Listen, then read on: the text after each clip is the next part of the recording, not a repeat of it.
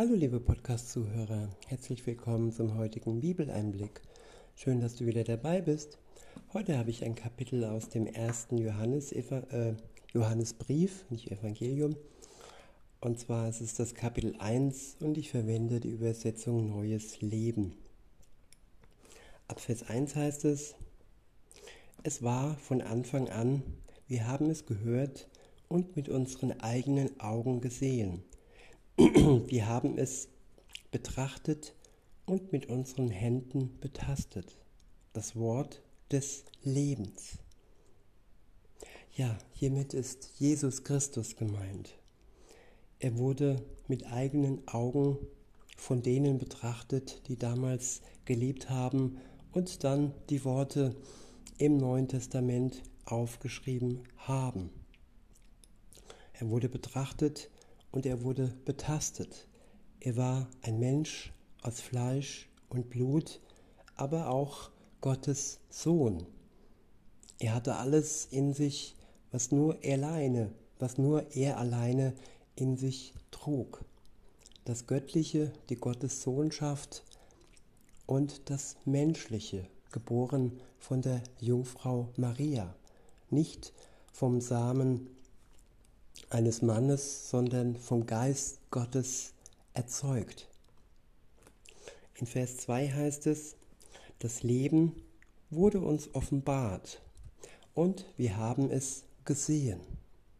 Und jetzt bezeugen und verkünden wir euch das ewige Leben. Es war beim Vater und dann wurde es uns offenbart. Wir sagen euch, was wir selbst gesehen und gehört haben, damit ihr Gemeinschaft mit uns habt. Und zusammen sind wir verbunden mit dem Vater und mit Jesus Christus, seinem Sohn. Wir schreiben euch das, damit unsere Freude immer größer wird. Der nächste Abschnitt ist überschrieben mit Im Licht leben. Ab Vers 5 heißt es, ist die Botschaft, die er uns gegeben hat, damit wir sie euch weitergeben. Das ist die Botschaft, die er uns gegeben hat, damit wir sie euch weiter sagen. Gott ist Licht. In ihm ist keine Finsternis. Ich wiederhole, Gott ist Licht. In ihm ist keine Finsternis. Ja, die Finsternis ist verbunden mit dem Bösen, das Dunkle. Und wenn wir nicht im Licht wandeln, dann wandeln wir im Bösen, im Dunkeln. Weiter heißt es in Vers 6, deshalb lügen wir, wenn wir sagen, dass wir mit Gott Gemeinschaft haben, aber weiter in der Finsternis leben. Wenn wir das tun, leben wir nicht in der Wahrheit. Ja, wenn wir mit Menschen unterwegs sind und gleiche Sache machen mit denen, die in der Finsternis leben, und wenn die Sünde uns übermannt und überfraut, dann sind wir nicht mit Gott verbunden. Und dann haben wir keine Gemeinschaft mit ihm. Weiter heißt es, wenn wir das tun, leben wir nicht in der Wahrheit. Ja, wir machen uns selber etwas vor, wenn wir ja Gutes tun, aber nicht in Verbindung mit Gott stehen, der der alleine gut ist und der alleine die Liebe ist. Und wenn wir uns selber gut machen und ja, à la Hollywood die Liebe äh, krampfhaft im Leben vollziehen, die keine Liebe ist, sondern nur pure Egoismus, denn es wird in der Welt geliebt, um selbst etwas zu bekommen. Keiner liebt den anderen so selbstlos, wie Jesus Christus es getan hat. Seine Liebe ging sogar für uns, für jeden einzelnen Menschen ans Kreuz, damit der Mensch erlöst werden kann und gerecht werden kann durch die Tat Jesu am Kreuz für ihn, damit er frei wird von seiner Schuld, hat Jesus Christus den Schuldschein zerrissen, hat die Verurteilung und ja, die Todesstrafe auf sich genommen. Er ist in den Tod gegangen, aber mit der Kraft des Heiligen Geistes auch wieder auferstanden. Und wer an ihn glaubt, der hat das Gleiche vor sich. Zwar auch den Tod, aber auch die Auferstehung von den Toten und nicht zum Gericht, sondern zur ewigen Glückseligkeit. Weiter heißt es in Vers 7, Doch wenn wir wie Christus im Licht Gottes leben, dann haben wir Gemeinschaft miteinander. Und das Blut von Jesus, seinem Sohn, reinigt uns von jeder Schuld.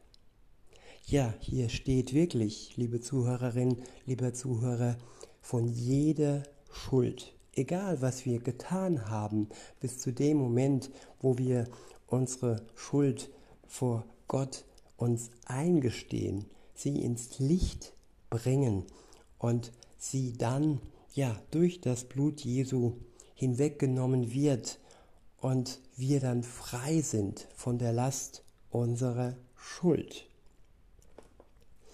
Weiter heißt es in Vers 8, wenn wir sagen, wir seien ohne Schuld, betrügen wir uns selbst und die Wahrheit ist nicht in uns. Doch wenn wir ihm unsere Sünden bekennen, ist er treu und gerecht, dass er uns vergibt und uns von allem Bösen reinigt. Ich wiederhole ab Vers 8. Wenn wir sagen, wir seien ohne Schuld, betrügen wir uns selbst und die Wahrheit ist nicht in uns. Doch wenn wir ihm unsere Sünden bekennen, ist er treu und gerecht, dass er uns vergibt und uns von allem Bösen reinigt. Ja, mancher fragt sich jetzt, was ist das für eine Gerechtigkeit? Denn wenn es gerecht zugehen würde, so wie in der Welt, dann müssten wir doch unsere Strafe empfangen.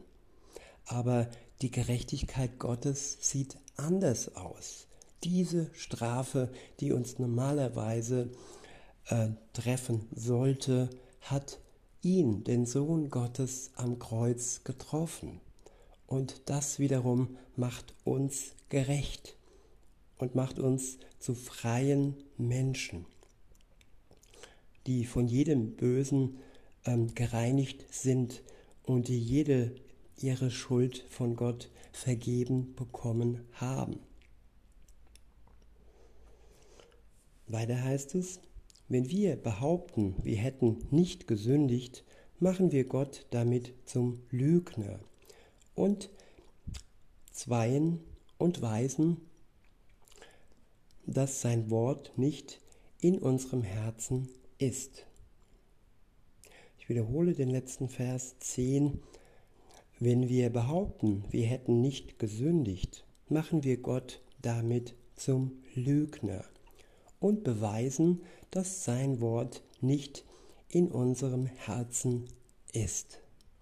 Ja, wer Gott zum Lügner machen will, was er nicht ist, in ihm ist 100% Wahrheit und Liebe, der beweist und der überführt sich selbst, dass das Wort Gottes nicht in seinem Herzen ist.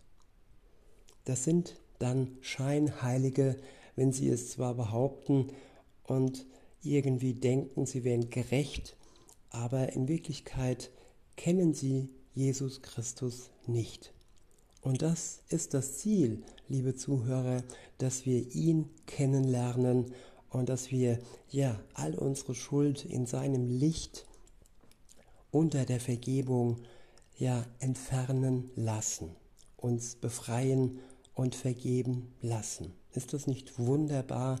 Aus purer Gnade vergibt er uns alles, was wir so mit uns tragen und was wir, wo wir gefehlt haben und wo wir gesündigt haben. Das tut er, weil er uns liebt. In diesem Sinne wünsche ich euch noch einen schönen Tag und sage bis denne.